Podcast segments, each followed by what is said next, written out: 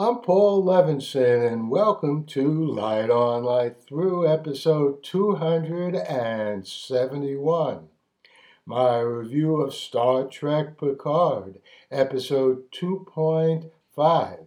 And it was one superb episode indeed, with so many profound, unexpected elements unfolding so quickly, it felt like just five minutes had passed before the episode was over.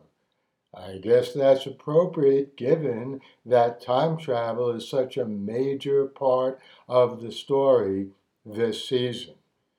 And be warned, there are spoilers ahead. So let's see.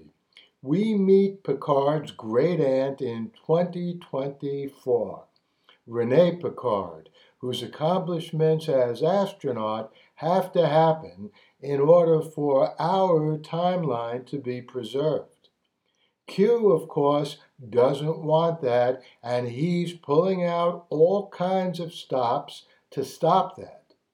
This, of course, raises the tricky question of why Q can't just make everything he wants happen by snapping his fingers. Yeah, he and we saw last week that for some unknown reason, that's just not happening. And Jean Luc becomes aware of that tonight as well. Meanwhile, Q is pursuing another related gambit. You know, they're all related in Star Trek. He's trying to get Dr. Soong, whose descendant created Data, to help him, Q, implement some essential part of his plan. His leverage over Soong is to provide a cure for the fatal illness of Soong's daughter. It was great to see Brent Spiner back in yet another Soong data role. He's looking and sounding good. And if those two threads aren't enough, let's not forget the Borg Queen and the hold she now has over Agnes. I just knew Agnes couldn't have killed the queen so easily, and sure enough, in a shocking scene at the end of this episode, there's the queen, indeed, right there in Agnes's head as she works to help the team keep Renee in motion. Speaking of which, it's great to see the team all back together. They'll need all the help they can get fighting not one but two masterful villains, Q and the Borg Queen. Well, at least one thing seems to be going very well. Picard's conversations with the woman in 2024 who looks just like Laris, played, of course, by the same actress, Orla Brady, but the two are not the same person. Well, that doesn't matter, does it? It's bound to help Picard and Laris get back together again, right? And I'll see you back here next week with my review of the next episode of this excellent season so far of Star Trek Picard.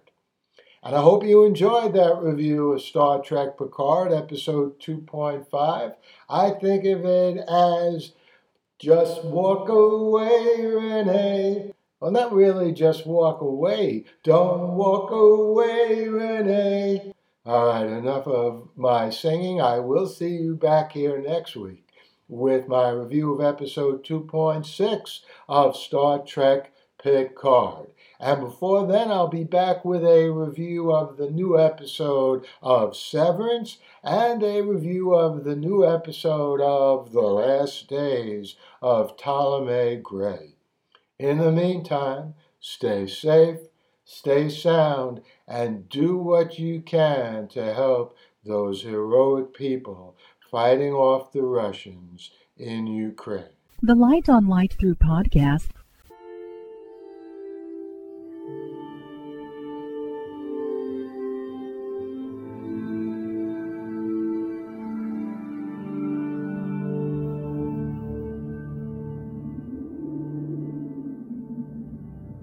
Athens, 2042 AD. She ripped the paper in half, then ripped the halves, then ripped what was left again into bits and pieces of history that could have been. Sierra Waters had read once that, years ago, it was thought that men made love for the thrill, while women made love for the sense of connection it gave them. Curled Up with a Good Book says Sierra Waters is sexy as hell. You can find out more about the plot to save Socrates by Paul Levinson at the plot to save Socrates.com.